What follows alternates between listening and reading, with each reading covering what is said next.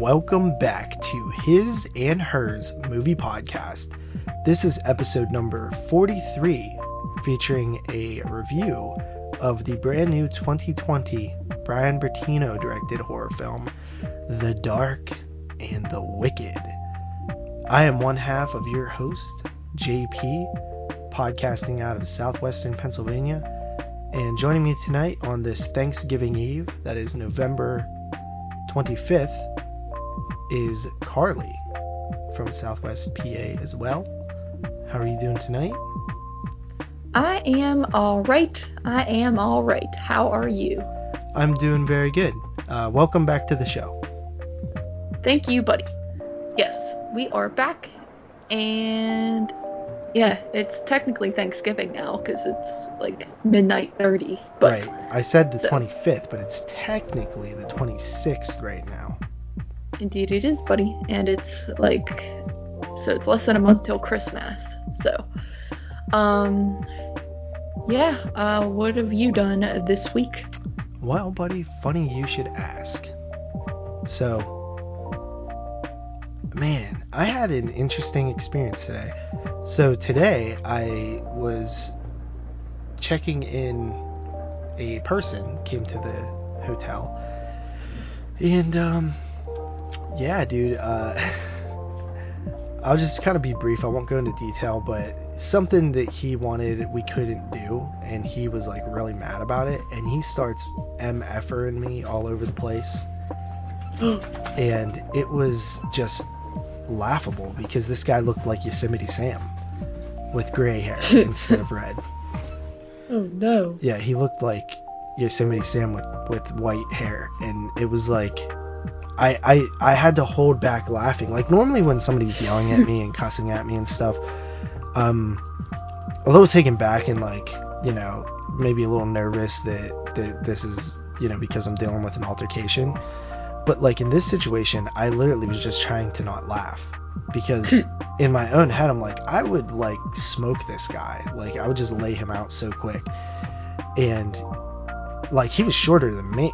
You know, I'm pretty small. Oh no. Yeah, And uh. I'm just like laughing. He like walks out. He's like, "Fine, I'm gonna go to another motel." And I was thinking in my head like, "We're not even a motel."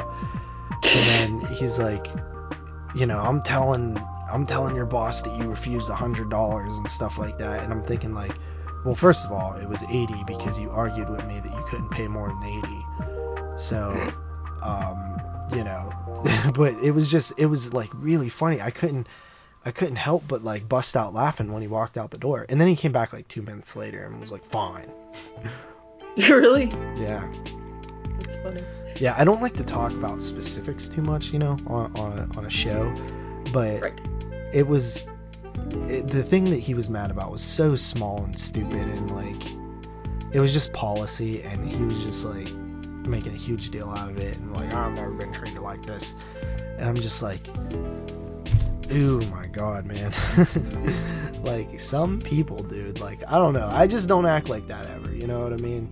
I'm just not that type of guy to like feel so entitled. Yeah, it's funny how they always come back too. Like Mhm. if I if I flipped out on an employee, like I don't ever want to come back again. And then they just go out to their car and they're like, "All right, I guess there's no other motels around here," and then walk back in. Like Mhm. that's funny. It's stupid. People are stupid. So, um, besides that, this week I've actually been, I, I, I, okay, I was a podcast junkie at one point in my life. I listened to four or five podcasts a day back in when I was working at the old place, and you know, not not even back when I was working at the old place, but when I was working at that place and doing the position that I was before my last position. So a while ago. And I and also when I went to the gym I still listened heavily, but lately I haven't been listening at all. Like I've basically listened to like one or two shows a month. And it's kind of sad because podcasting was listening to podcasts was such a big hobby of mine, but I never liked doing it for some reason I don't like doing it driving, which is when most people do it. I'd rather listen to music or like an audiobook or sports radio usually. But man, I mean, I use I, I used to listen to so much podcasts like other ways. Usually when I'm multitasking, either when I'm playing a game or when I'm at the gym or when I'm working. Those were my three favorite places to listen to podcasts. Mainly when I was working because I felt like I was getting paid to do something I liked. yeah.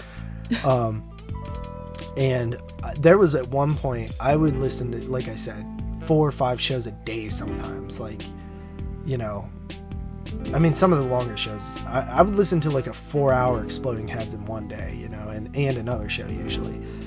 But mm-hmm. over the past couple months, maybe even year, maybe even longer, I, I, my listening has dropped so significantly. And it's kind of sad. I kind of miss it a little bit. So I started listening to some podcasts again. And mainly because I got the new Call of Duty and I've been playing the zombies mode a lot. I really love that mode and it's so much fun. It's easy to play and stuff. So that's probably what I'm going to do after we're done here, even though I should be watching movies. Watch the move. Uh, but I'm probably going to play zombies and listen to podcasts. And uh, I've been listening, I've been binging two shows really right now and I just wanted to talk about them real quick because it's it's one of the one of my favorite shows right now, and one of the one show is called Horror Movie Weekly, and now this Alright. show is ran by Jay of the Dead, who I've always really liked. I mean, he's been around in the podcast circle for years. Uh, he's influenced people like Watson and uh, honestly me, um, even though I never really said it. Uh, but I've always liked him. He has this very smooth, nice voice that I always find appealing. Um, he's very that he's always, you know, it's a, it's a, almost like it. I, I he's given 22 shots a shout out before. Um, after I reached out to him and told him that I really dug his show and stuff like that, and I was a podcaster too. This was like years and years ago, and I'm almost like embarrassed to even let people know that I'm on 22 shots. not because I'm ashamed of it, because I am very, very proud of it. It's just, it's so not PC, and like we say, like, I mean, I don't really say that much, but Jeremy is kind of a, a foul mouthed little guy, and and moods every once in a while says something uh, not not too flavorful. Um, and Yeah. uh, so it's and whenever you're talking to people who are like much more professional, it makes me like like even though my show is is you know big as is their show or like you know around the size, like we're pretty established and have an established audience, uh, and even make you know some some money off the show. So uh, you know I'm not like some like nobody or anything, but I just it's like I feel embarrassed. Not necessarily embarrassed because I'm not embarrassed about anything, but I just I'm like worried that like his audience, uh, like when he gave me that shout out a long time ago, I was like, oh, I didn't really want that because, um, you know, I, I assume his audience is a bit more of the intellectual type, Right. and they hear Jeremy dropping the the the F word, the the non four letter one, and uh, you know, I don't know. It's it just it throws me off. But anyway, I don't know why I went into that tangent. Um, but he's he's always been like this really professional podcaster, and I, I've always liked his shows. Um, and I know of his shows because it was this very the second podcast I ever heard was um like called like the, the all his names are like the same. Like I just said, this one's called Horror Movie Weekly.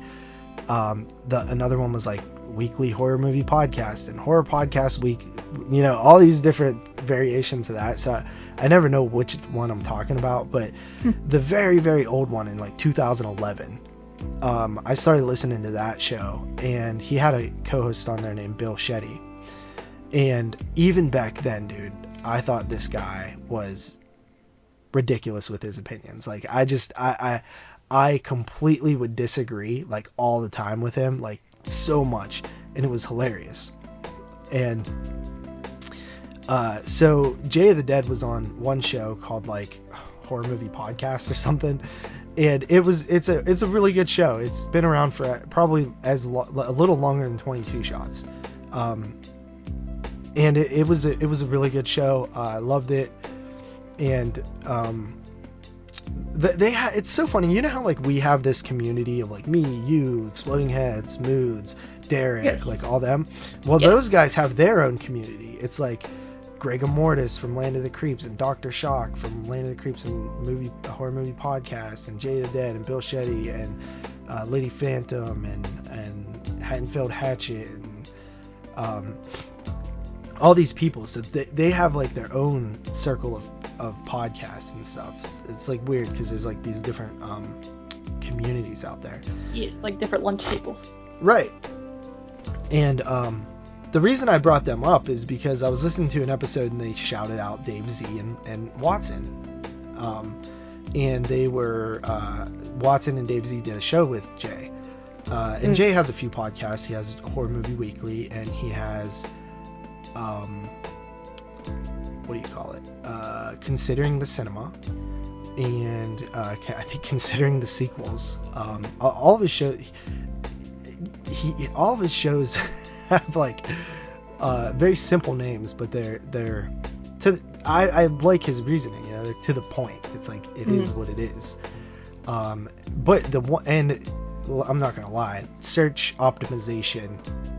If you have a podcast called Horror Movie Podcast, I mean, come on, search optimization. You type what does people Google horror movie podcast, right? Like they're Yes. looking for a horror movie podcast.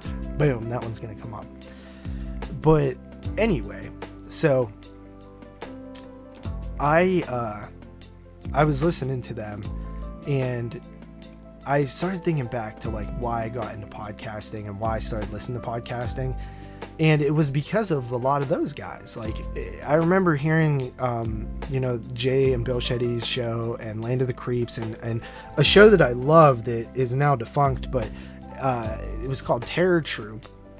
And Terror Troop um, had a guy named Boss, Boss Butcher on there, and I actually podcasted with him before. I, I had a short-lived solo cast.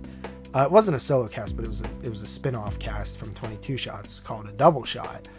And uh, I had Boss on as a guest one time, and it was really awesome. It was like one of the first, you know, podcasters that I didn't know that I worked with. And uh, I was thinking about all these shows that I used to listen to while listening to Horror Movie Weekly, and it just brought back so much like flooding memories of nostalgia, and made me really into podcasting for for a minute there, where I was just like, dude, I, I need to like podcast, and I was like, wait, I do, and I was like looking forward to like the shows I had coming up and stuff, and and I was like really wanting to listen to shows again. I, I started um, thinking about how many shows there are, and it's just crazy now that like even if you wanted to listen to everybody's show, there's no way you could. Yeah. Uh, so, uh, Horror Movie Weekly. Um, after Jay left uh, Horror Movie Podcast or one of those iterations of that, that show's still going with uh, I think um, the uh, uh, uh, the other crew, and then one other guy came on. I can't remember his name, but uh, it's funny. One of the guys on there, uh, I've talked to like once or twice. Um, is it Wolfman Josh? I can't remember what his name is.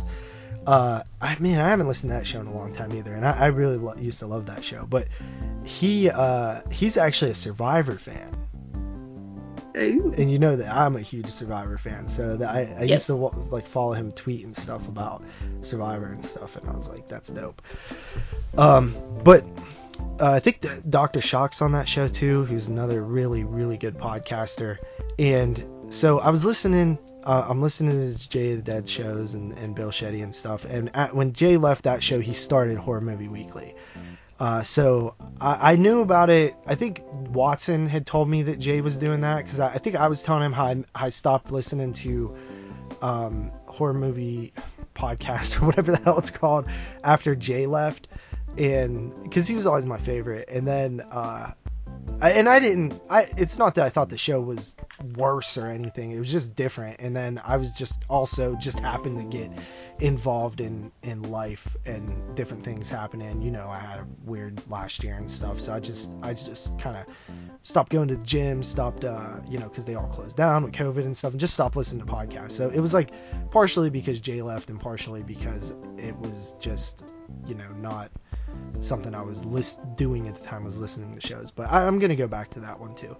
Um, anyway, so he left that show. And Watson told me, yeah, Jay started a, another show with Bill Chete. And I was like, wait, Bill Chete's back? Because even though I told you I disagree with Bill Chete more than like any other human usually, Mhm. I still find him to be one of the most interesting and fun to listen to podcasters out there. And that's the beauty of criticism is and and and actual people like me and the people that I I do shows with and stuff and you like I don't care if somebody doesn't like a movie.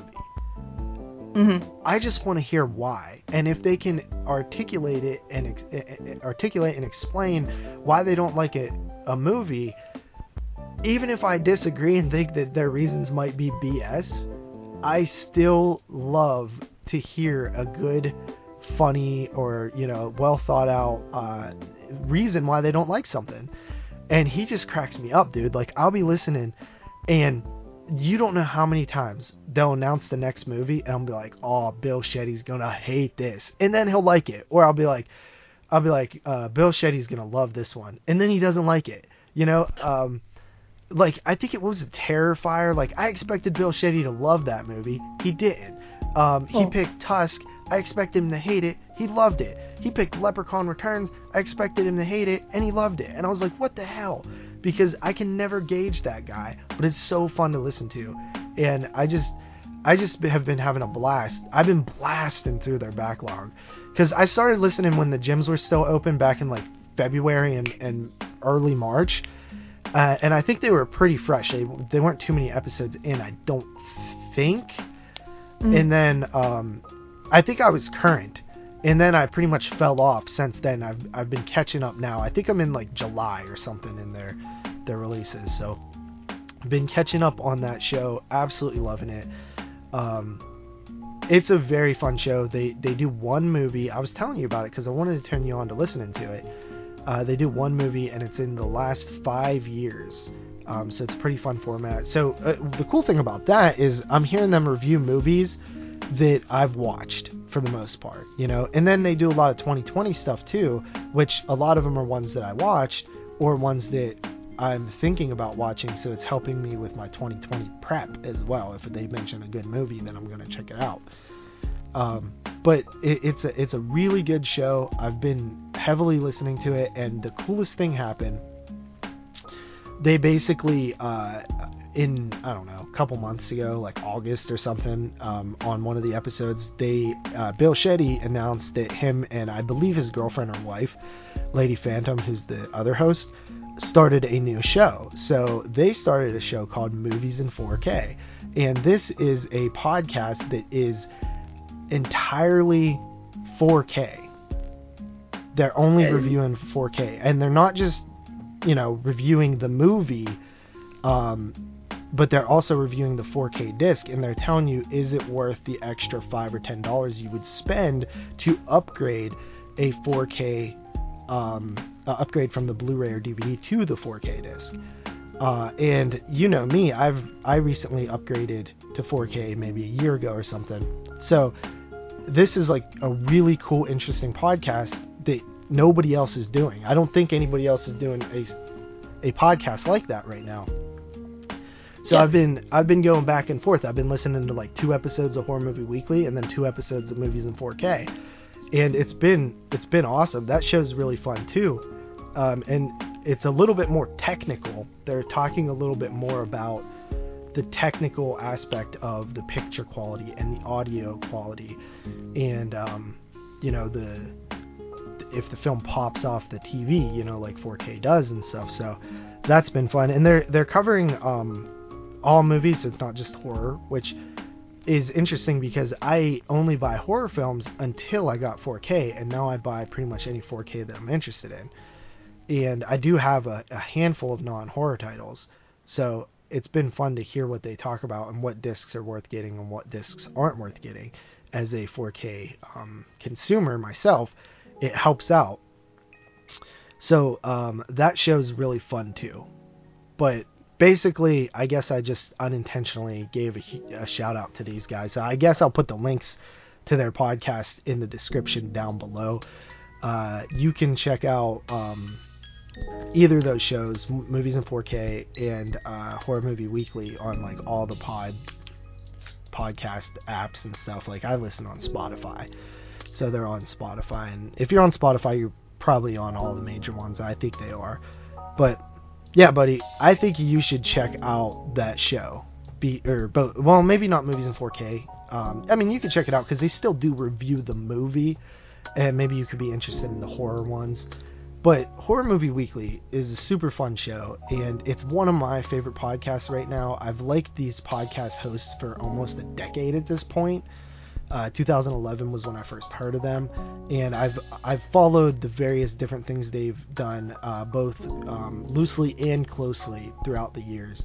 And honestly, I haven't had many interactions with them, but I will say I did leave them a, uh, a badly written, because you know me, I'm horrible at writing things. Yes. Uh, comment over on uh, BillChete.com telling them how much I like the 4K podcast and and how I got involved listening to them and stuff like that. So that is, uh, you know, it, it was a pre- I've read back and I was like, I sound like such an idiot. I, I'm bad with punctuation. I'm like, you know. Should have let me proofread it, little bit. I should have. I should have. Um, and I did it on my phone, so it was like you know small Oh, no. screen, and I'm just You like, probably used the wrong your a whole bunch. I didn't use the wrong your. You you always you never have used the right your ever. At least I don't say er. Er You are.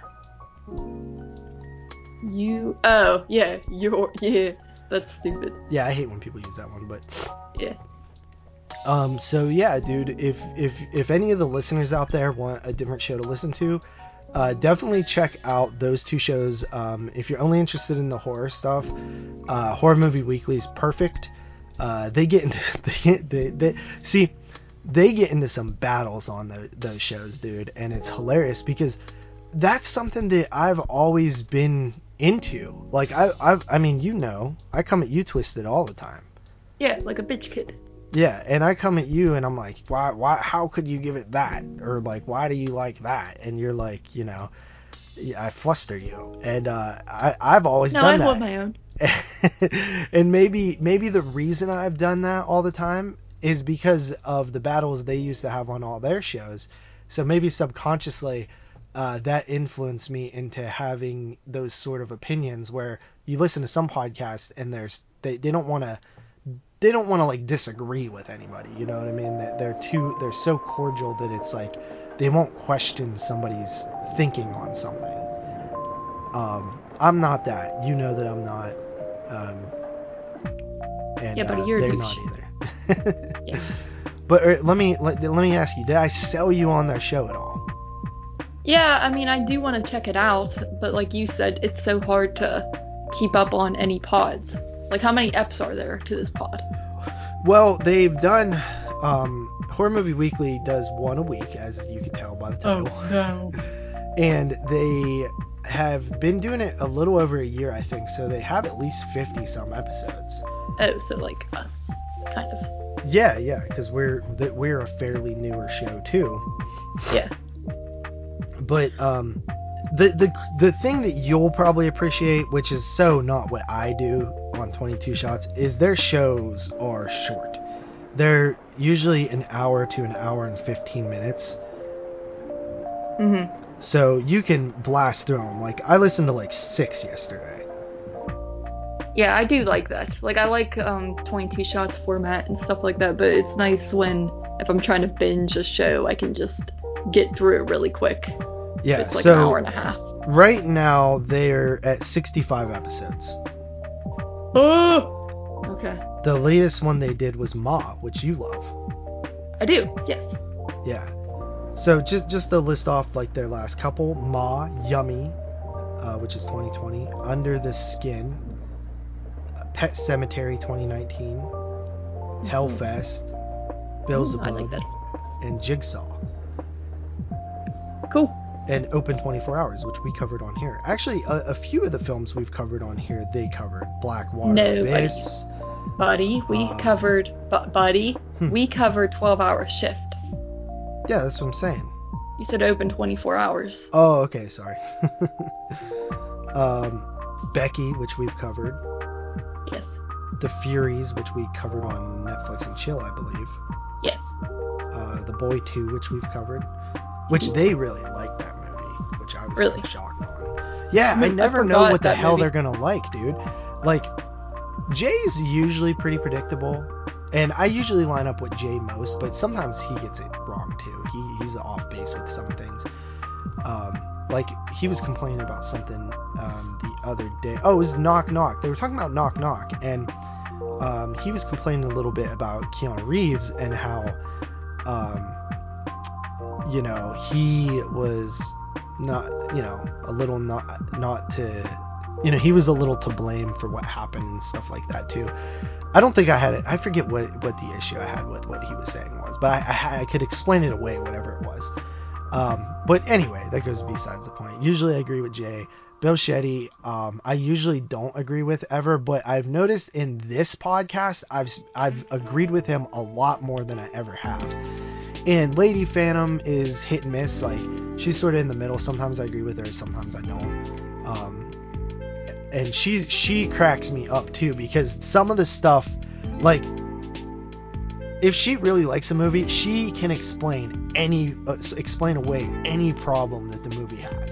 Like even stuff that you're like, oh, oh, clearly she would think that they're right about this, and she just explains it away. So she really sticks to her guns. Really funny. Um, and uh, yeah, okay. So I mean, sorry for giving a huge review of their show, but I, I, I that's what I've been doing this week. I've been listening to. I probably listened to 25 episodes of between those two shows this week. Cool. Very cool. And yeah, I mean, I've been listening to podcasts more as well. I've been kind of listening to them at work more often than not again. And uh, kind of just what I like to do is I'll have three shows and I shall like rotate between those three if I'm trying to binge a show. So I've been going through Banana Laser, which is Dave Z's and uh, Matt Wessel's old show. I think it's And- Wazelle. It's Wessel, and that became a joke. No, that, buddy, it's Wazelle. Matt no, the Wazelle. Wazell is like it's a joke because they were all stupid and thought his name was Wazell, but it's No, really I think, boring. I think it's Wazelle because I said when I when I had him on the show on the trivia thing that I never put out, I called him Matt Wazelle. Well, yeah, everyone calls him that. He's not gonna correct you. Um, I think you're wrong, but okay. No, I'm not wrong. Dude, okay, okay, Dave. Everyone listens to this. If if I'm wrong, then I feel stupid, and I shall delete this whole episode. If I'm not, you are stupid, and we shall keep the episode up.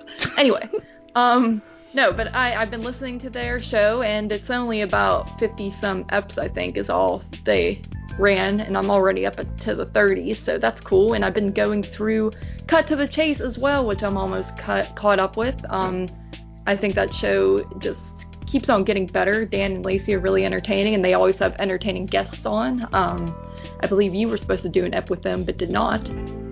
Well, it wasn't my fault. They canceled on me like three times. Oh, they canceled on you. I thought that was your fault. No, uh, I was supposed to do um, Leprechaun Returns, which is funny Right. enough because I just mentioned that, which I love. I do love Leprechaun Returns. It's really fun. And B- Bill Chete was right. Leprechaun 3 is the best one. I can't believe you like those, though, because it just didn't seem like you would. Um, but yeah, I love Leprechaun. Yeah, those Leprechaun episodes were fun though that they did on Cut to the Chase. Um, but yeah, so I've been listening to that, and then I Have you been listened to your- listening to 22 Shots? Yes, I was going to say I listen to your show whenever it drops, but it's like, you know, doesn't drop all the time. So it's like I have time to listen to those other shows, and then I spent three years listening to your show, and then I listen to Exploding Heads as well. And those are kind of like the four that I keep going back like I rotate pretty much right now. And then when I like when I finish Banana Laser, for example, I shall delete that and then find another show. So maybe Well, I just gave you one. yeah, that's what I was saying. Yes, Yes, Horror Movie Weekly. Check it out. Um, I will. I, I, I think I think you'll really like it. It's a lot of fun. All right, I shall. Okay. Uh, anything else that you did this week? Uh, not really. I mean, I went bowling with my friend Kaylee again. We went cosmic bowling. Um, bowling's fun, but then when you get like to like, because we do unlimited, and by the time you're on like the fifth game, it's just like I don't feel like doing this anymore. But when I get strikes, I am happy. What? What? What's funny? I got three strikes in a row, dude. Okay. Congratulations. You're a badass. I know. I don't get what you're laughing at. But anyway, that's what I pretty much did. I did that on Saturday, and um, that's basically it. I've been kind of just watching movies and building a puzzle, which you keep hating on me for because you feel that it should be done in one day. And that's not how puzzles work, buddy. They take time. But it's a pretty cool looking puzzle. That I'm concerned doesn't fit on the table that I'm building it on. But anyway, uh, so I've been doing that, and that has been that has been my life. Okay, so with that said, let's get into some what we watched, and uh, I believe it is my turn to go first. So, what is the last film that I reviewed last week? Since I never remember. Yeah, you're dumb. Uh, you reviewed 11, 22, 63, and Jason X last. Okay, so kind of a short week here. I didn't really watch a ton. I've been stupid Xbox has been taking up my time. Right. Um, so we did the Italian Horror Month, week three, over on 22 Shots, which that episode should be out. It's out on Patreon now, and it'll be out for the public tomorrow or Friday, I think. Oh no. Uh, so yeah, the director for week three was Alberto De Martino. Uh, we did a triple feature of 70s horror films. The first one was The Killer is on the Phone, which is from 1975, and I can tell you right up front, or no, it's not from 75. I wrote 75, but I don't know when it's from. Um, I actually I must have made a typo on that because that's the first movie we did, but the second movie is from '74, so it couldn't be right. Uh, oh, it's '72. 72! Yeah, '72. We missed. We didn't watch this one when we were prepping prepping for '72. Apparently, I did not watch a lot of 72 moves. Right. Uh, the killer is on the phone. Uh, well, this one was kind of hard to find too, and Oh. it's not really, really a horror film. It's like sort of more of a mystery with some horror elements. Mm-hmm. but we have uh, basically a woman has amnesia. She uh, can't remember that her husband was killed, um, and she slowly starts regaining her memory. Uh, she finds out that her husband was killed by a hitman, and now that hitman's after her. And I thought it was a complete dud. Uh, the story and plot do not make a lick of sense. It is filled with so many plot holes that I couldn't believe the guys on 22 shots came in as high as they did. Even though they only came in at like fives, I was at a two out of ten. Was the killer on the phone a lot? One time he was on the phone. Oh, He called one time. He didn't even say anything. wow, buddy. Yep. Uh, the second film was The Antichrist from 1974. Uh, what do you think this movie is? Um, you know, from my um experience, I believe this is much of an Exorcist ripoff. Did you see my review? No, I just intelligent. Uh, yeah, it is a Exorcist ripoff uh, with a little bit of Rosemary's Baby thrown in for um, to spice things up a little bit. And honestly, it's a pretty good Exorcist ripoff. Uh, I actually really enjoyed this movie. Um, it's Italian, obviously for Italian Horror Month, directed by Alberto Di, De Martino, and it's it's pretty good. And uh, it takes a little while to get going, but once by the end, even though the end is kind of beat for beat a lot of what The Exorcist was, it's still pretty cool. Uh, and there's some good effects, and the lead really goes for it. So, honestly, like pretty solid Exorcist ripoff. I think I gave it a seven out of ten. Cool. and from one ripoff to the next, from 1975, Alberto De Martino's Holocaust 2000. And this one was sort of an Omen ripoff. Uh, and it's basically about this guy who's like a big oil tycoon and wants to build these oil things out in like the desert or whatever. And uh, they believe that um, they find some like hieroglyphics and stuff that prophesizes the end of the world and the Antichrist and stuff. And then, um, yeah, kind of like an Omen ripoff. It was also pretty good. I gave that one a six and a half out of ten. And that was it for Alberto De Martino. Um, so then we have uh, Extracurricular, which was a 2018 movie but got a wide release in 2020. I got this one as a Patreon review from a listener on 22 Shots, and I kind of, looking at the cover, I kind of thought it was going to be garbage, but I actually really liked this movie. I thought it was super good. Basically, about these four high schoolers who are killers think of like tragedy girls but with no comedy or like social media Mm. uh shtick. That sounds cool. Yeah, and it actually got pretty violent in the end and a little a little like mean spirited or I didn't really think it was going to go that way. They play it pretty straight faced. And I really enjoyed that one. I almost wish I would have watched I, I almost want to watch it again because you ever start a movie and you're just like you're being a hater and you think you're not going to like it? And this was a title that I had to watch. And also I didn't know it was a 2020 movie or else I would have been more interested in seeing it. Mhm. and okay we watch a ton of movies for the prep uh, top 10 at the end of the year right? So Right. we wa- usually I hit around 75 somewhere around there. I've watched more I've watched less but usually around 75 so, whenever a new year comes, like in 2021, I'm not going to be interested in 2020 movies at all. hmm And not even 2019 movies because the way that I look at it is if if the movies were good and I never heard of them, that I would have heard of them. So, if a movie came out in 2019 that's good and I didn't hear or, and I didn't hear of it, then I would be surprised usually because I've watched so many that I feel like I've watched most of the good ones, and then if I didn't watch all the good ones, I'd at least heard of the good ones. So when I saw 2018 on a movie called Extracurricular, never heard of it, and I didn't see it before, even though I watched 75 movies from 2018. I just figured, okay, this one's going to be not good. But mm. the reason I didn't hear of it or see it is because it wasn't out yet. It didn't come out until 2020. So if I would have known that going in, I might have been a little bit more interested in checking it out. But I was kind of being a hater, and the cover didn't do anything for me, and it started, and I wasn't focusing 100% on the movie.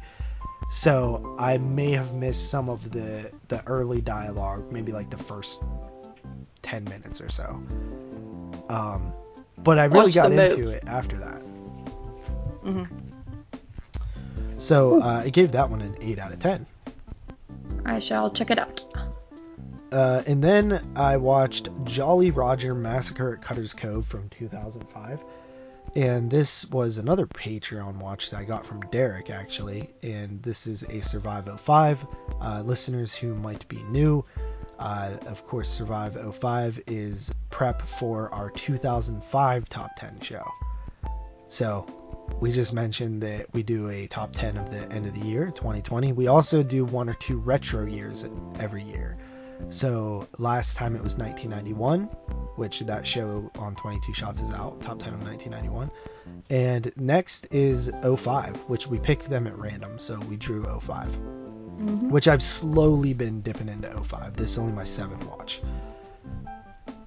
And uh, yeah, this one is about these young adults who open like a treasure chest and release a pirate killer slasher. So yeah, he's walking around slashing people and stuff like that. It's kind of stupid. Um, from the same director who directed Mosquito, which I love from 1994. Um, it's not good at all, but I didn't hate it. I gave it a three out of ten, but I enjoyed watching it. Nice. Uh, the next thing I watched was Challenger: The Final Flight from 2020. I'll be brief on this one because I told you about the whole damn thing on the ride home today. Right. Yes. um, it's a mini series on Netflix about the Challenger space shuttle disaster, uh, where seven people died. Uh, pretty tragic. Uh, the probably the thing that hits you the most that they focus on a lot was the teacher who was part of the mission, and that you know tugs at the heartstrings a lot. And then I'd say the other big takeaway was how avoidable this disaster was. Like it, the way the Netflix doc shows it is it's pretty clearly um, a complete lack of competence on NASA's part that caused this, which is unfortunate. I didn't think the documentary was overly that good. I didn't feel like it needed to be four hours long. Uh, so I just gave it a 7 out of 10. But Netflix usually kills it with these. This one was just okay for Netflix standards. Mm. Um, and then the last movie I watched was Severed from 05, which is part of the Survive 05, number 8. Uh, Forest of the Dead, which basically follows a couple of loggers and a couple of protesters who are trying to stop these loggers and the the people who own the logging companies the father who owns it his son goes there to like figure out what's going on too. Basically there's like some tree sap that turns people into zombies and it's a zombie movie. It was okay. Uh, it wasn't anything special. It was an indie zombie film. Didn't rewrite re, you know re, reinvent the wheel here with that. Just standard zombie fare. Uh, I didn't think it was overly great. Didn't think it was overly bad. Thought it was okay. I gave it like a 5.5 or a 6 out of 10. You'd be watching trash. Well, that that was a Patreon pick too. Oh. People Yes. be giving you trash. Yeah, they've been making me watch trash. Yeah. So that's all your moves? Uh, yeah, I did start the Craft Legacy, um, but I have about a half hour left of it, so I won't review that this week. But I'll just mention that I did start it, and I didn't think it was as bad as people were making out to be. It's not as good as the original Craft by any means, but I was not minding it. It's kind of a, I can kind of see why people don't like it because it really is like a teen girl movie. Yeah, it looks like it. But would be. sometimes I have an in, inner teen girl in me because I grew up watching Degrassi. Cringe. Yeah. Um. So yeah. All right. All right. You're up. Well, it is my turn. oh, do you have any batteries, by the way? I... What? You just asked for batteries the other day! I know, but my controller's about to die, and I need more batteries. Dude, you used all those batteries? You gave me two batteries. I gave you five. My pap must have stole them then. Buddy, like, listen, I just bought myself more batteries because So I gave you all the batteries, batteries. You do have batteries then. Yes, but I'm I'll be over them- right after the show for them. Ah, you can have some of them. I will two take of the whole thing, and I will, and I will be happy. No, I won't be. What if I run out of batteries? I will buy you more tomorrow, or not tomorrow, the next day, because everything's closed tomorrow. I need them now. No. All right, dude, you suck. Um, okay, so first up, as per my Survive 05, I watched a lot of How many 05. do you have?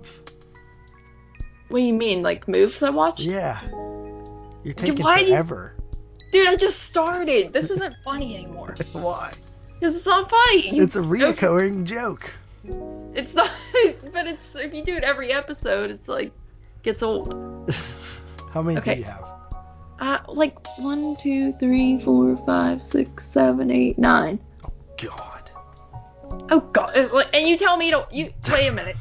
This guy tells me to watch the move every night. I'll be building my puzzle like really calm and peaceful, listening to a podcast, and then you call me and like ruin my day by being like, "What movie are you watching tonight?" And I'm like, "I don't really. I, I'm not doing one tonight. I don't feel like it." And you're like, "Why?"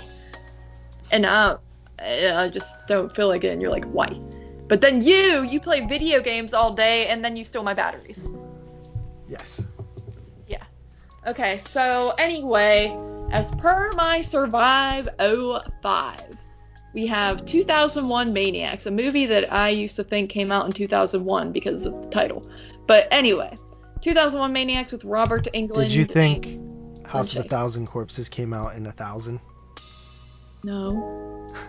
Dumbass. Shut up, dude. It's not. Th- I thought it was just a play on. Because isn't there a movie called 2000 Maniacs or something? No, there's a film called 2001 Maniacs. Yeah, that's this movie. Oh, I think there's one called 2002 Maniacs. Okay, whatever. Okay, anyway. Um. So yeah, this movie's about like a group of college student friends who are It's a, it's on a remake. This movie? hmm Are you sure? Uh, pretty sure. I thought it was like okay. What? Okay. I see. Um, I think it's a remake of the Herschell Gordon Lewis film. Um, it might be a different name.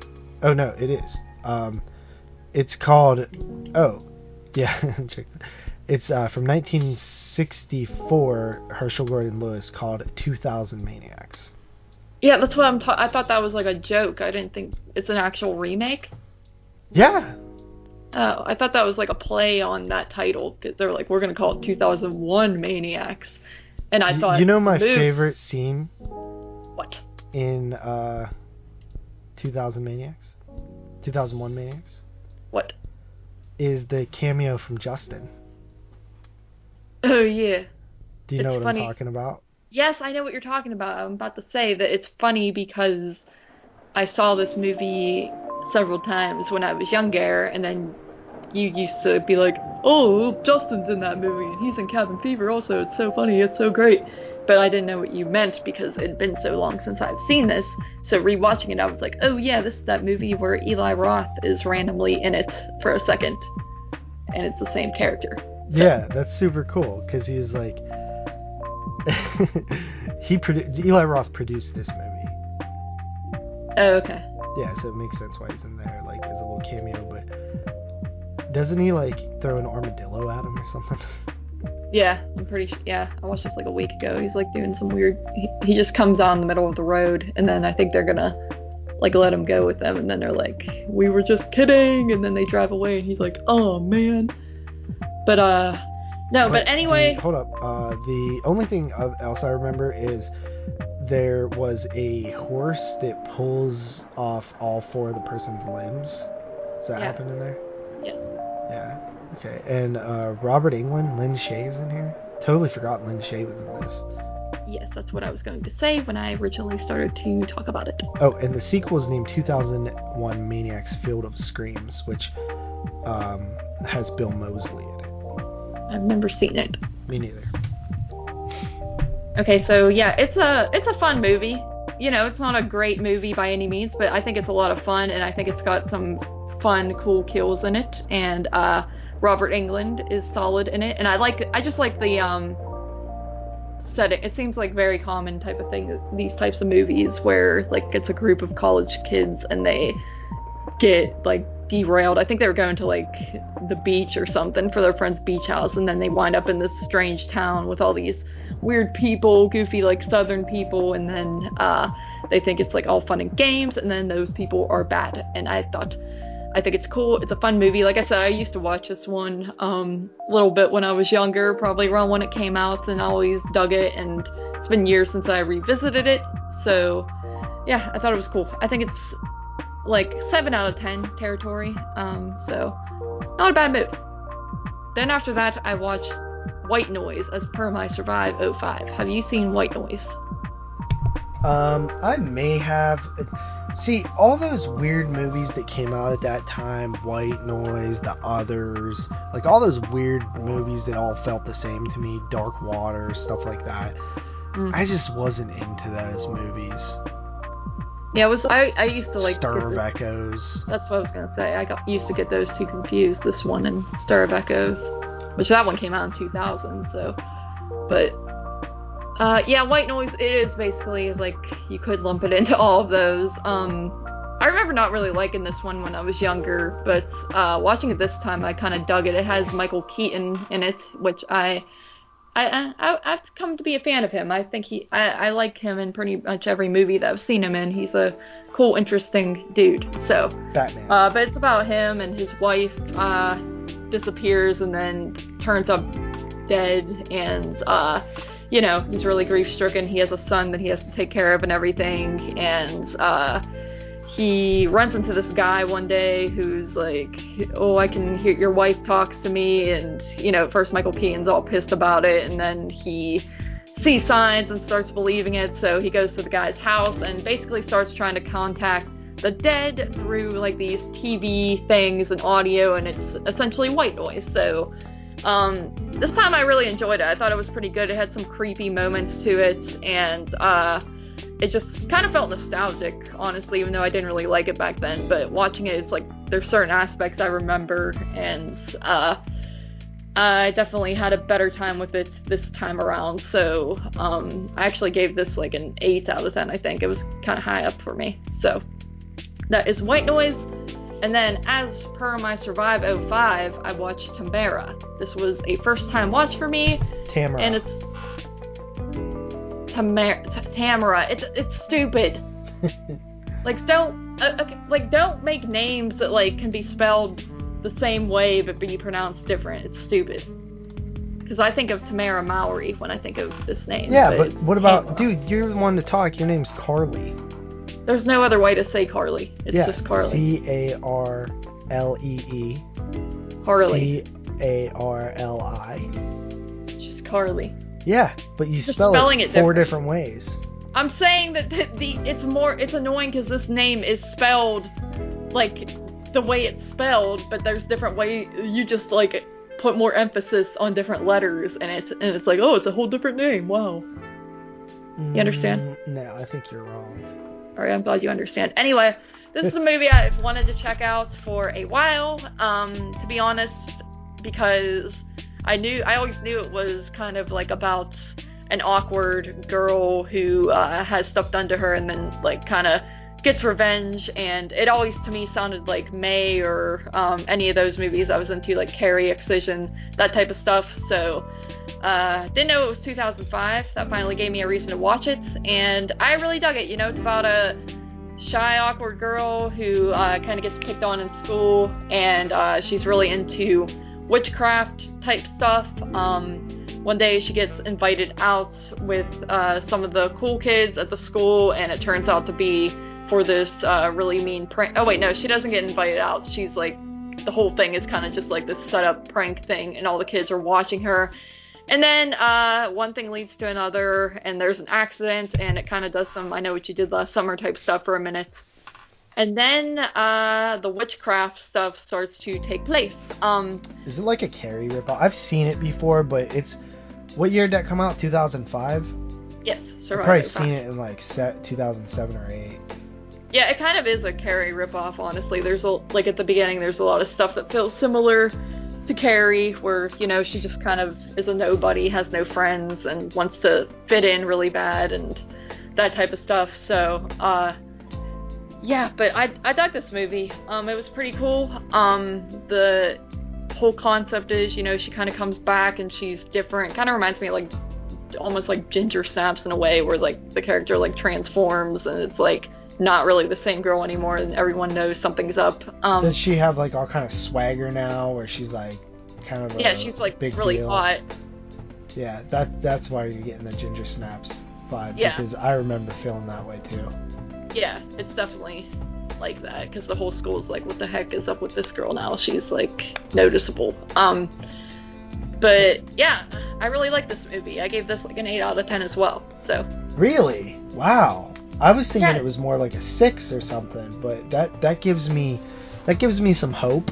Dude, I the like year? 05. I'm sure everyone else who's like involved with this is like hating and pretending these are all sixes, but I actually really like maybe I just have nostalgia for the time period or something, but I I don't know. I I mean I do too, honestly. I have nostalgia because that's really when.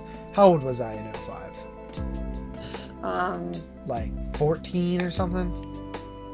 probably, yeah. Yeah. So you know this was this was when I was like coming into my own and stuff, starting forming my own opinions and things. Right, coming to people Um, twisted. I really. It, how many 05s have you watched? Um, I think 25. What? Yeah, I'm on it, dude. It's easy. It's just easy watching. It's not like 72 where I get bored after two minutes and look at my phone. Dude, I only watched like eight. Like I'm having fun while you're over there watching Severed of the Dead. Like I'm watching like not the go- see. I keep going back and forth with ones that I've watched before, and then ones like Tamara that I've Did you never get to watched. Wolf Creek yet?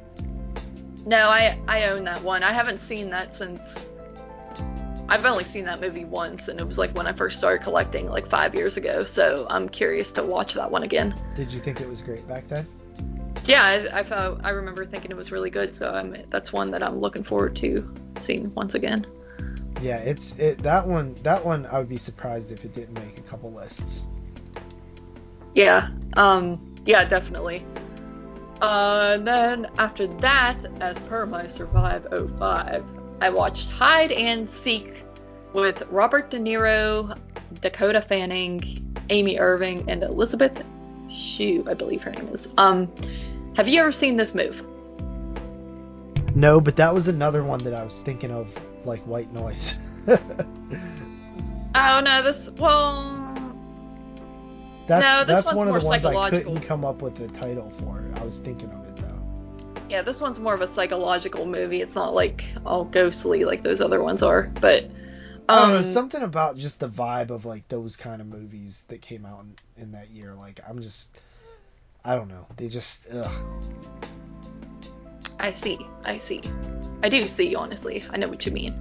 Um, but no, hide and seek's a good move in my opinion. Um, it's uh, Robert De Niro. He, you know, him and his wife. They have this daughter. The daughter and the wife, you see, have a good relationship at the beginning, but then uh, the mom ends up passing away uh, in a tragic type of way, and the daughter's really kind of screwed up by it, and um, Robert De Niro's like, I'm gonna take her up to, you know, the woods and just get her out of the city and try to help her get through this because he's actually a psychologist, so, um, you know, he thinks he can like help her out, but so he brings her up there and they kind of have this strange relationship. It's kind of like awkward almost. It's like the mom's gone and he's trying to compensate and like be sort of do stuff that the mom did and what having it and then one day she says she has this uh imaginary friend named Charlie and she starts being like happier and being a little more open and stuff but then you see it's something sinister. Um but it's a good movie. There's like a twist type of ending. Um my only thing is i feel like it doesn't really all make sense necessarily when the twist happens. It kind of just feel it doesn't feel super clever in the way it's done because it doesn't feel like it could have been realistic throughout the movie but uh, other than that, I've always really dug hide and seek. Uh, this is another one I grew up watching, and um, I always thought it was kind of creepy. So, always, I always thought it to be more of a thriller, but it definitely is horror. Um, so then after that, I watched a, as per my, oh my god, I have to watch all these 2020 movies. Oh god, I'm scared. I watched His House on Netflix. Um, because I saw people talking about it, and this one is essentially about uh, these two refu- refugees who are, you know, in this um, what do you call it, refugee place. They like survived. They, Like you know, a camp. yeah, yeah, a camp. Um, they survived. Like they were on a boat. You see at the beginning, and uh, they're now being held at this camp. And uh, the people running it Let me guess. They go to his house. Uh, yes. Um, the people running it, they uh, say, hey, guess what? Your good news is you're allowed to leave and go to his house. But th- there are stipulations. Um, you know, you'll have your house, this house to live in for a while. You're not considered uh, citizens. This is in London, by the way. They're they traveled to London and they're trying to fit in there. And uh, the people are like, you're not qualified as citizens yet. You just kind of have to, you know, basically live in this house for a while. Um, not like destroy the house or anything. Don't have any friends over or you know throw any wild parties or you know there's just all these rules to it. And they're like really grateful and uh, saying they're good people and whatnot. Then they go to the house and some spooky stuff starts to happen. Uh, I dug this movie quite a bit too. Um, I thought it was had some creepy moments, uh, some unnerving parts to it, and uh, there were some moments where I kind of felt like I got a little bit confused maybe on what was going on. But uh, there's also some moments that are kind of sad, and you, you really feel for this couple throughout it, and that's kind of the big thing is What, they what are the like hell is the subgenre? Nothing about that sounded horror. no, what, what it is horror. It's like I just I said spooky stuff out, like the house It's like they're haunt, in, it's a haunted house movie. like kind yeah, a little bit. It's like psychological slash like haunted, I would say. Okay. kind of like a mix in between. Um, but yeah, it's almost metaphorical. Uh, I liked it. Um, I think it's good. I would recommend it to people. I gave that an eight out of ten.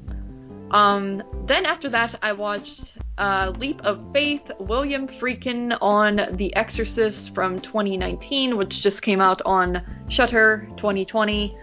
Uh, and this is a documentary that is all just Will Friedkin talking about uh, The Exorcist and what inspired him to make it, like all the movies that he saw growing up that just inspired him to become a filmmaker in general, and then to What what were the movies? Uh, don't ask me that question, buddy. They're like old, old movies. I'm trying to think of what the. There was one in particular that he said really inspired him, but I can't remember what it was, and now I feel dumb, and you have called me out, and I am stupid. But he did. I mean, he does bring up other things throughout it, like Psycho and uh, what else? A lot of the like a lot of the movies aren't ones that I've seen. They're not like necessarily all horror movies. Is the thing. They're just like old movies from the 40s and stuff like that. That he's like, yeah, I saw this in the theater, and just the style of filmmaking really drew me in, and um, that type of stuff. So they're not really things that I had heard about or anything like that. Um, oh, what what is it? Citizen Kane was one that he kept going Yeah, on about. like a all-time classic. yeah, that's uh one that he was kind of putting heavy emphasis on, but I forget what the what the main one was that he said like really inspired him. It was something to do with like possession, I think, back in the day. But anyway, um yeah, it's kind of a it's a weird documentary because it's just all him. You know, it's not like other cast members talking about the movie. It's just literally about him and what led to him making the film and what all had to go together to make the film. And he's kind of talking about the other cast members and whatnot and uh, the different places they filmed, like, you know, the whole archaeological dig at the beginning. Uh, he just really wanted to do that. And then he said, like, there's a lot of moments where he'll zoom in on things and, uh, uh, like just stuff that looks like it would be symbolic, but he says he swears like none of it was meant to mean anything. He just kind of thought it looked cool, and he's like all these people interpret it different throughout the years. So it's really interesting. Um, I dug it. You know, it maybe gets a little bit you kind of get a little sick of it because it, it's like an hour and 40 minutes I think, and it's just him kind of talking. So there are pa- parts where I got a little disinterested, but other than that, I thought it was very intriguing. So. Um, I gave that like a seven and a half out of ten. Um, and then lastly, as per my Survive 05, once again, I watched Feast. Um, just watched this last night. Popped it on while I was doing my puzzle, not gonna lie. Um, I feel like I just watched this recently, like last year, so um, it's kind of fresh in my memory anyway. But uh, I like Feast. It's a fun little uh, creature feature type of movie where they're all stuck in this bar, and uh, you know, all of a sudden some dude shows up and he's like, I'm the one who's gonna save your ass, and then he does not. And you have all these different characters that they introduce. Yeah, it's funny because they're they're doing like a meta thing where they're introducing the different archetypes and Yeah. they're- but they're going against the norm, Mhm. which is really fun. Yeah, Feast. The, you know what that how that movie's background, right? I, d- I don't remember honestly. Uh, it was part of Project Greenlight. Do you remember that? No. Project Greenlight was like a reality TV show um, where it was like a competition where people, um, you know, made movies and, and tried to uh, get their film off the ground, and whoever won was supposed to um, get a wide release from the Weinstein's, and and it that, that's the p- people who won was Feast, Nice.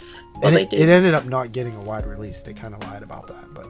oh, really? It was part of Project Greenlight. It was probably the most successful thing to come off because I think they did like three or four seasons, but that's like the only one that was like known. Mm. Yeah, well, it's a it's a good move. Um, I have that in a three pack with the other Feast movies, which I've only seen those two once, and I don't really care to ever watch again.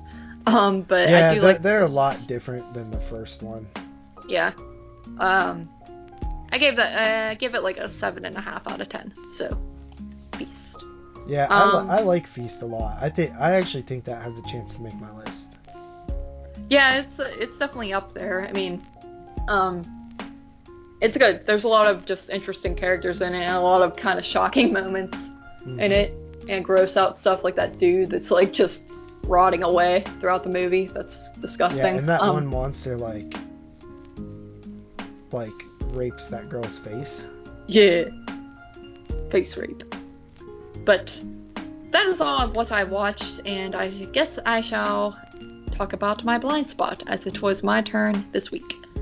Um, and the blind spot that I got was Clerks from 1994. Oh, what a coincidence! You know, Jace J from Jay and Silent Bob is in Feast. Um, was he? Yeah, he has short hair. I think the, the blonde, short-haired dude.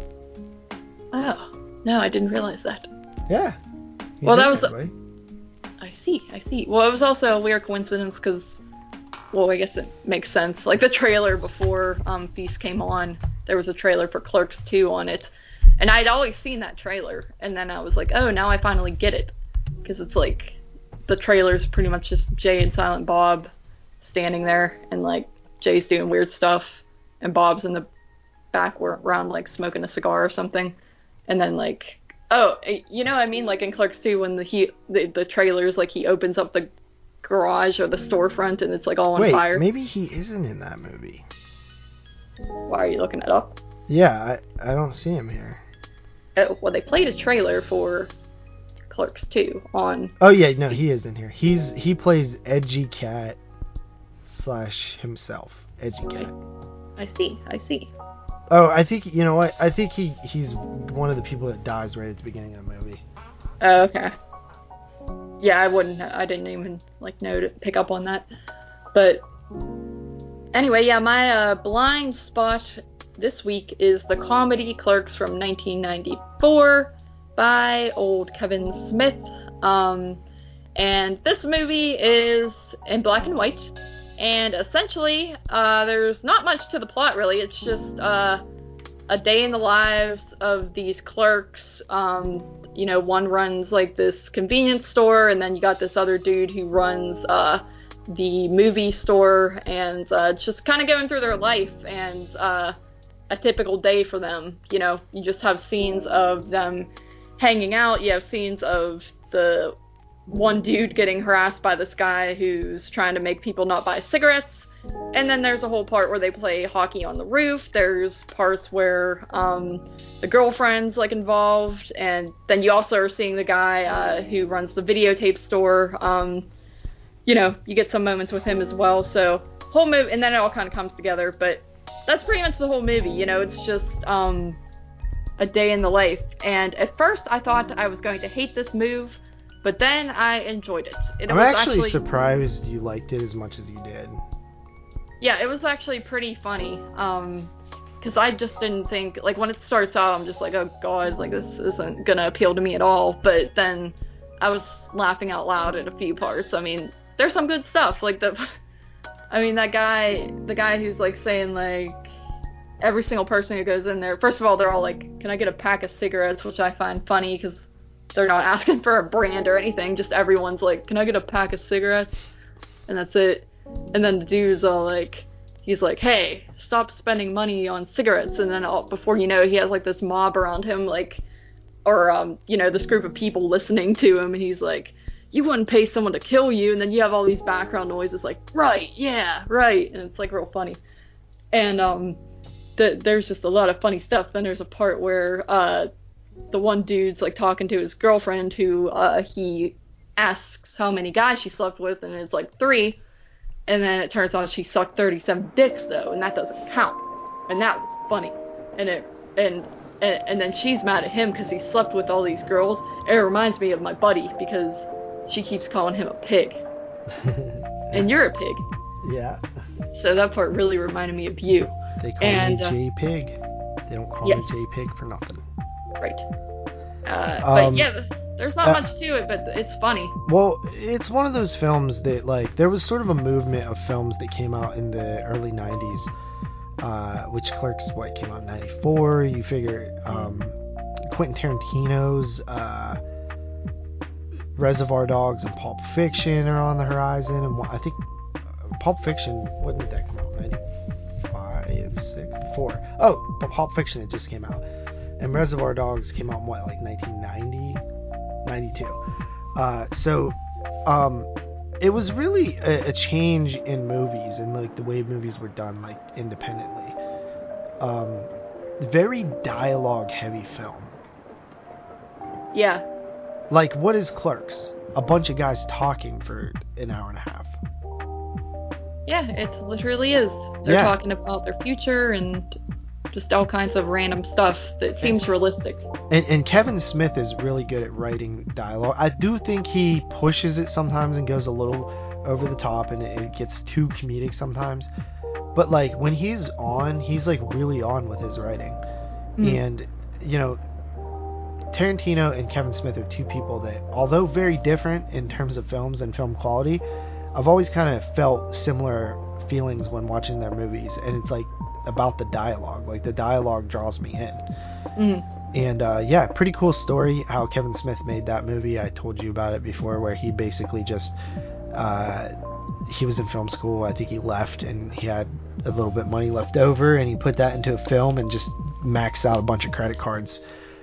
Uh, he just kept applying for credit cards, and uh, he worked at a video store, and then they would call there, call his boss for a reference, and they're like, "Does Kevin Smith really make a hundred grand a year at a video store?" And, and he would just pretend to be his boss, and he's like, "Yep." so they kept sending these credit cards. He just made the movie, which is a huge gamble. Yeah. He could have ruined his entire life. Yep, but he is a pretty big success. I mean, he his podcast is one of the biggest podcasts out there. Yes, of course. and um, you know he he's made. I mean, he's made a lot of movies, right? Yeah.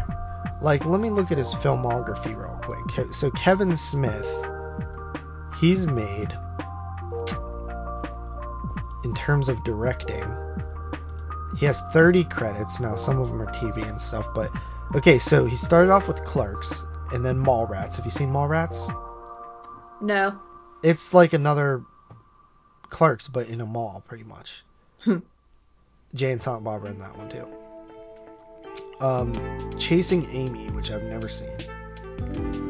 Dogma, which is ridiculous and funny. Jay and Silent Bob Strike Back. Uh, Jersey Girl. Clerks 2. Zack and Miri Make a Porno, which is probably one of my favorites. Have you seen that one? No. That one was filmed around here, buddy. Really? Yep, uh, in Monroeville. Oh. Yeah. Yep, pretty Nice. sure. Um, and that one is Seth Rogen Mm. and uh, Elizabeth Banks. And it's actually a pretty funny concept. Uh, basically, two best friends decide to, like, they're they're kind of um, not able to meet ends meet anymore. So they're like, what if we made a porno? Like, and they're like, well, think about it. If somebody in your high school made a porno, wouldn't you buy it? And uh, so they they start making this porno, and they kind of fall in love type thing. Ooh. Cheesy. Yeah, it's pretty good though, and uh, it's it's filmed around Pittsburgh, Monroeville area. Uh, and then he made Cop Out. Then he made Red State, which is my favorite Kevin Smith movie. Yep. Yep, it's a horror film. I've never seen any of these. Uh, and then Tusk, which is pretty fun. I really enjoyed Tusk. Tusk, which is part of the Great White North or the Great North. What is it? White North? Great White North trilogy, which is uh, supposed to be three films. Uh, the second of that trilogy is Yoga Hosers, which was okay. Um, it stars his daughter and Johnny Depp's daughter. He, he named his daughter Harley Quinn. What? Yeah, his daughter's name is Harley Quinn. Oh no. Yeah, but it was like before, like, obviously she's like 20. so it was like before Right, yeah. everybody loved Harley Quinn. Yeah, and it became Um, annoying. Yeah, uh, and Johnny Depp's daughter is what is her name? Something Jamie Depp or something. I have no idea. uh, uh, Lily Rose Depp. Oh, Yeah, and they're pretty good together. They're fun. Uh, they're pretty good friends, I hear in real life. But anyway, uh, and then after that, uh, recently he did uh, the uh, well, he did the holidays segment. Um, he did the Halloween one from Holidays, and then the most recent film uh, came out last year was Jalen Jane Silent Bob reboot, which I haven't seen, but he, I hear he's working on a couple of films. One being uh, the third film to the Great White North trilogy, which is Moose Jaws, which is basically Jaws but with a moose.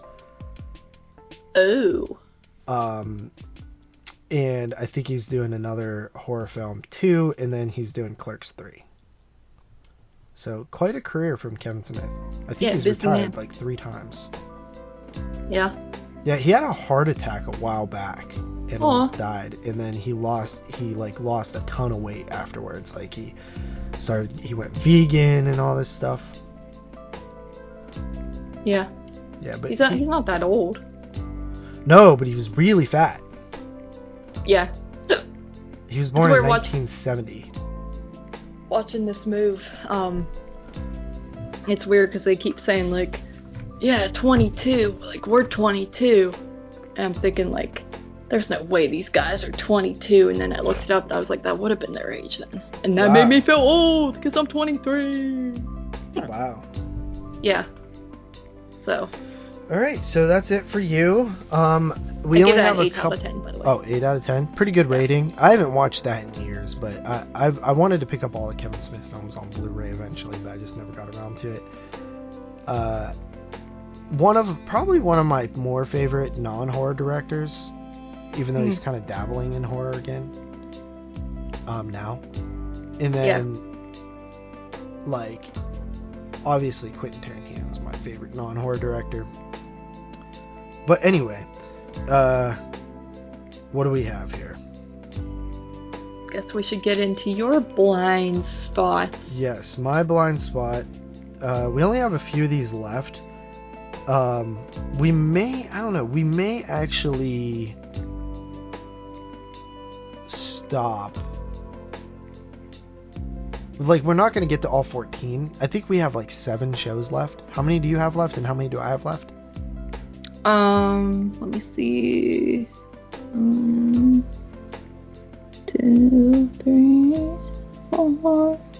Four. I have four. And uh, you have one. Five, two- I think.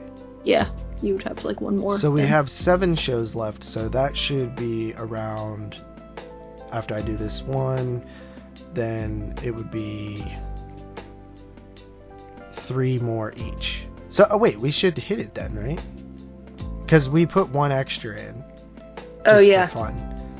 So yeah, I think we we may finish just right with one Yeah. left over. Um, so my blind spot. We did this actually off air because I needed extra time. Oh, I thought we were gonna be fake and pretend to do it. no. Oh. Uh, and it, it came up ET, which I'm actually pretty happy about.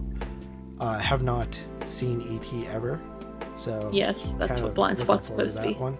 Now, the only thing I'm gonna say this, I may not review it on this next episode. I know that I'm being a dick with with keep pushing it mine back and making you do yours on time. But First of all, you don't make. I just don't need time off. You don't make me do anything. Like I well, just here, have here's time. here's the reason why. Because ET is available on 4K, and I planned on buying it whenever I it came up, but unfortunately it came up here on a short week where we're recording in like three days. So either either I push it off or I edit it in later before we release the episode Oh. because I want to watch it on 4K. Since it's on 4K, there's no reason really not to, you know. hmm So that's what that's. What I, I'm gonna go to Walmart on Friday and see if they have it. They did before, but I don't think they do now.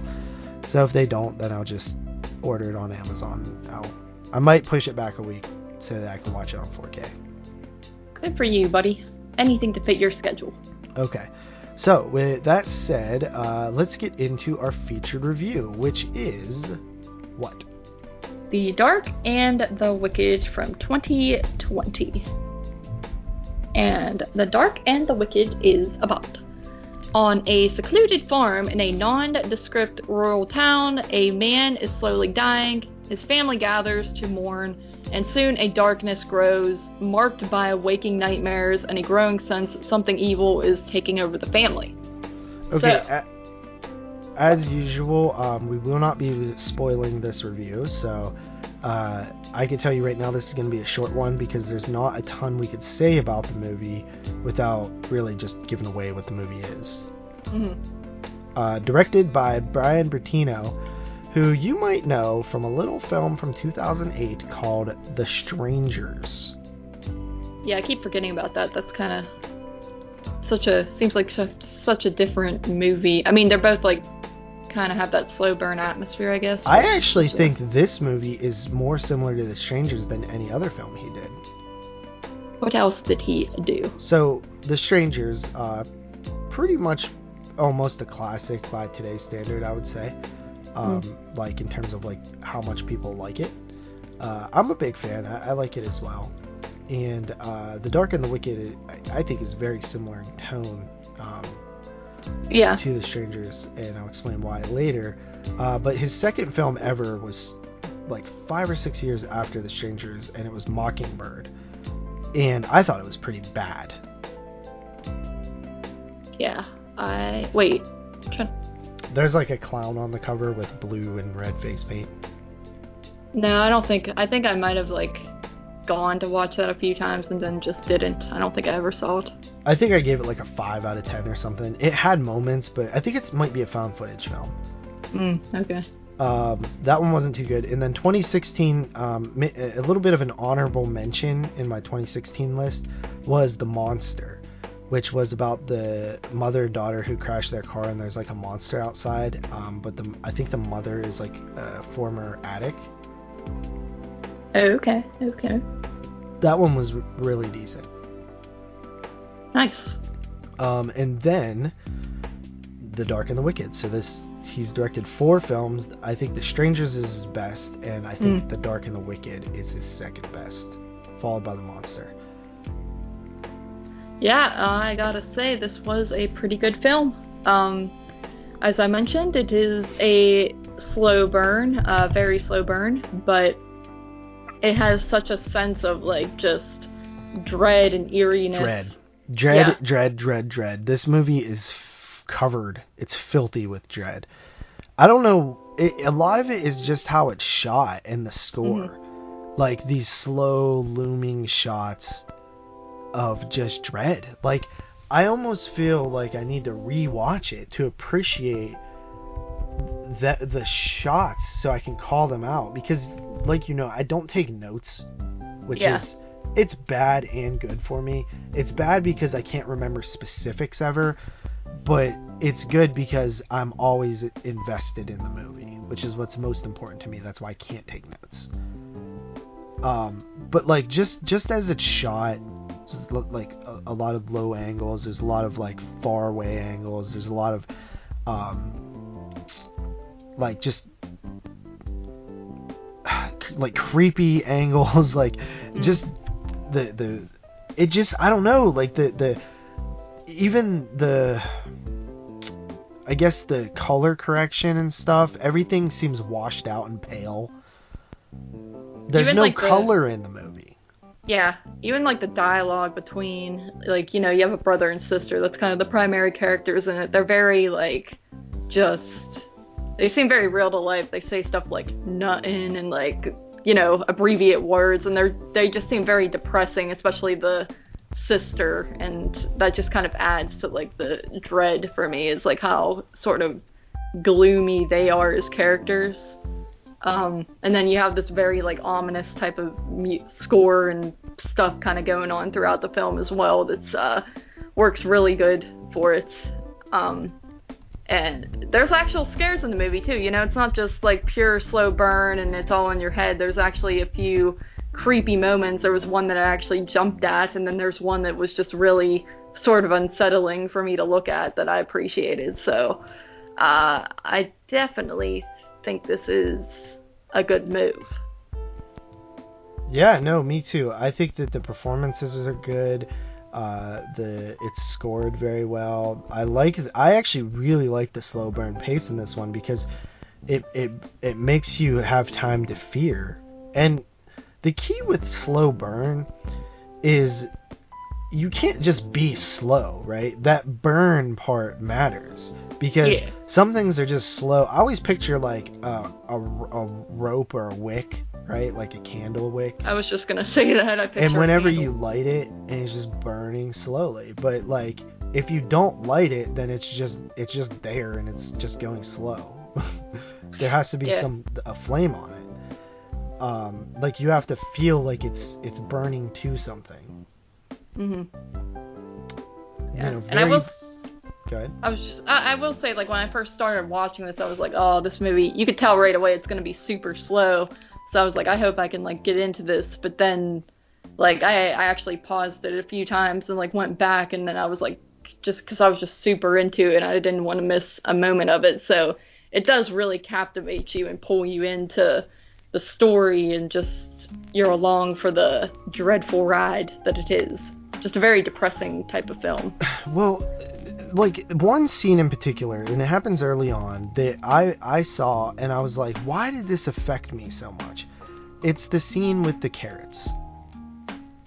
Oh, yeah. Now, I've seen that particular thing happen in horror films. Not exactly that way, but the, the outcome of what is happening. Hu- probably a hundred times over the years uh, dealing with that particular injury. hmm And I've seen that so many times, yet for some reason that one really got under my skin. I think it's because because it did to me too. Actually, I think I watched this like a week or so ago at this point, but I think you and I were on the phone, and then that part happened, and then in my head I was like, I gotta rewind this shit. So that was one of the parts where I rewound, and I think the reason it's disturbing is because it keeps going on. It's not just like a quick thing. Like there's more to it, and it gets it's very kind of graphic in the way it shows it. So I was really bothered by that as well. Yeah, yeah. I mean, it's it's. Whew, boy, I don't know. It's kind of an intense movie. Uh, definitely one of my favorite watches of the year so far. Uh, this is the type of movies that I'm looking for forward to. You know, the ones that kind of come out of nowhere. I didn't ever hear anything about this movie beforehand Mm. Until people started watching it and and stuff like that. And I don't know, man. I just I think that this movie has this creepy, dready feeling that I I dig in horror, and uh, f- scary too. There's some really scary m- scenes in this movie, Yeah, definitely. and Um, you know, there's a lot of like. In terms of the more headier stuff, you have like this suppression of grief and, and guilt and stuff like that that's involved here. Um, the jump scares are good because like a lot of the jump scares are not that traditional like you know staring at something and then bah you know pops out at you and, and things loud noise and stuff they're more like you just see something scary as, as hell you know yeah. Yeah, those are my favorite types because those are the ones that like give me a mini heart attack and I just wasn't prepared. Because as you know, I like to cover my eyes while watching movies, yeah but I now can't if I don't know it's coming. now you know there is the only problem that i really have with this movie is there's some iffy cgi in it I would agree. That's kind of like I wish it was just a little bit less because it took me out of the realisticness of it and it took me out of the scare factor to it. I was Right. like, uh, yeah, you have to have scares in it, but you could have, just, I don't know, used makeup or th- I don't know. There's just a lot of. I didn't think it was necessary, kind of, for this type of film. Yeah, and another thing that I'll say is that one, one, something I like about some horror movies is when they use very, very dark blood, almost black. Like the blood in this film is almost freaking black in scenes, and I, I've always liked that kind of Mm. blood. So yeah, I don't know. You want to get into ratings or, or Letterboxd reviews because I don't really want to give away much about this movie. Just check it out if you haven't seen it. I think it's one of the better horror films of the year. Yeah, I would say it's definitely a contender for the top 10. So, uh, yeah, I'll get into some Letterboxd reviews. Um, a lot of mixed opinions on this movie, and I guess it makes sense because slow burns. I feel like a lot of people just don't like them, and that's all there is to it. Uh, but I'll read a positive four star review by Adam, and Adam's favorite moves are, which I like, his favorite films say 12 Hour Shift, which just came out, Scare Me, Spontaneous, which looks super, super lame, and uh, Tales of Halloween. So kind of Yeah, that dude iffy. got a whack favorite films list. Yeah. Um, but it says there's a distinct difference between old people are scary and growing old is scary. The dark and the wicked understands this, and that's why it works. A lot of these reveals wouldn't work as well in a lesser film, but thanks to top notch sound design, a lot of discordant strings, wonderful cinematography, restrained and genuine performances, this is one of the year's best horror films Good That review. Yeah, one of the only competent reviews. And then there is a two and a half star review by Travis Stevens, which he does say nice things about it, and then So, he gets into. yeah, well, two and a half isn't really a negative review. I know, but there's not really. So I mean, mean, that two- speaks to how good the film is. Then that you're having trouble finding negative reviews. There are negative reviews, but they're not like good reviews. Like some people just gave it two stars and said like one word, and that's it. That's the issue. Uh, like there are actually a few two star reviews on here, but again, I think those people are idiots. Anyway, but this one's a two and a half, and it's like actually a review. It says, well, first, first, first, Travis Stevens. Let's see. His favorite films are Rocky, Good the. Tech, the Texas Chainsaw Massacre original, the best move. A B C D E F G H I J K L M N O P Q R X T Y Z I have no idea what that is. Um, Never heard of and what'd you say? I said I never heard of it. Yeah, me neither. I don't even know. I think it's just called Helvetica, but the poster has A B C D E F G. Blah, blah, blah. Anyway, and then the cook, the thief, his wife, and her lover. That sounds atrocious. Um, no, I hear. I think that's a good movie actually. Nobody, it's not. Anyway, um, so his review is the craftsmanship is definitely impressive. The primary location is designed and shot so beautifully, it's hard to tell if the farmhouse is a meticulously built set, a lucky location find, or a mix of both. This is the first act of The Wizard of Oz, desaturated in both color and the rural accents to convey just how worn out life in these parts is. It's a well built movie, seamless despite the reclaimed wood and bits salvaged from other horror movies. And that's the gnawing feeling that grew stronger as the movie progressed. These well shot and staged images, um, and he goes on to like name a bunch of aspects to the film, uh, which I don't want to name because I don't want to give away a bunch of aspects to the film, but basically like a bunch of things that he finds to be like tropes, I guess. It felt a bit like a facade from a ride at Disneyland, where the appropriate items are meticulously placed and dressed to evoke a world, but it's a world you know is only front facing. The sound design was active and interesting, even when low in the mix. It bubbled with information, another testament to the skill of the people involved with making it. So basically, this guy's uh, critique was that he felt like all the disturbing imagery and stuff you get throughout the movie is stuff that you've seen before in other movies. That's his big thing. And he feels like it's like tapered into this movie and like not cohesive. Let's see. Yeah, not really a fan of that guy. Yeah, Uh, screw him. So let's. no, I'm just kidding. So all right, let's go to our ratings. Um, who wants to go first? Well, buddy, there's only two of us, so I guess I shall go. Okay. I enjoyed the film, um, and I recommend everyone check it out for sure for themselves. I gave it an eight and a half out of ten. Awesome. Okay, uh, I loved it, and I think that it is really good. I honestly may even. I'm not a huge rewatcher, but I may I feel like this is going to be one of those on the cusp films where it might make my list, it might not make my list, depending on, you know, how. Is it raining? Yes, it is. How am I going to get my batteries? You're not getting your batteries. Yes, I am. That's Uh, not a thing. We're joking about that no, the no. No. I'm real. coming for them batteries. In No. fact, how about you bring them to me? No, you're not letting me. Don't try to stop trying to make things sound like a treat. anyway, um, sorry for the rain. It's, it's really loud. Uh, but yeah, so uh, it's one of those on the cusp films. I may it may make my list, it may not. So maybe I'm not a huge rewatcher, but maybe the second view Dave will be the key here. So I might check it out again uh, as the time uh, to watch to you know make lists gets closer. Uh, so yeah, I'm giving it an eight and a half out of ten.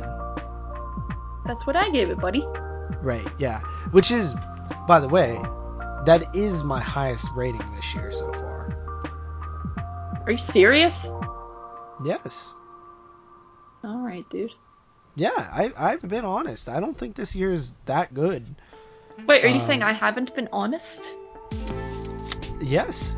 Why? No, I'm just kidding. I'm not saying you're not being honest. I'm just saying like, you know, I have I have a handful of eights and eight and a halves, and and some of them that are eights I might bump to an eight and a half. Some eight and a halves I might lower to an eight. You know, I do that a lot because I digest things and think about things more.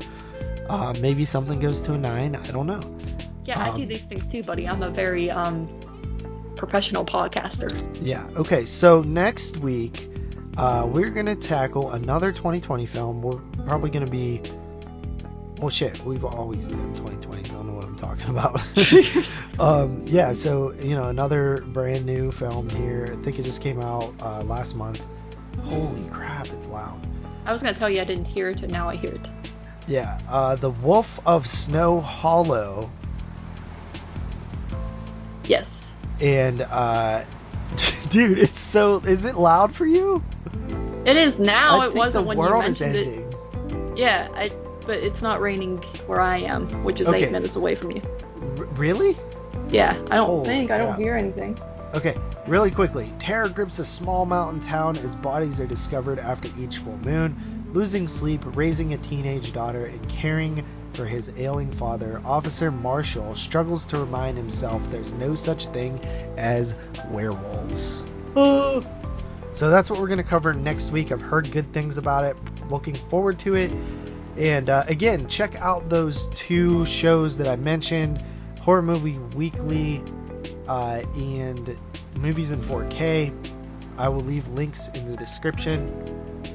As always, check us out on all the pod places and, uh, you know, follow us on Letterboxd, which we are a huge fan of. Yes, we are.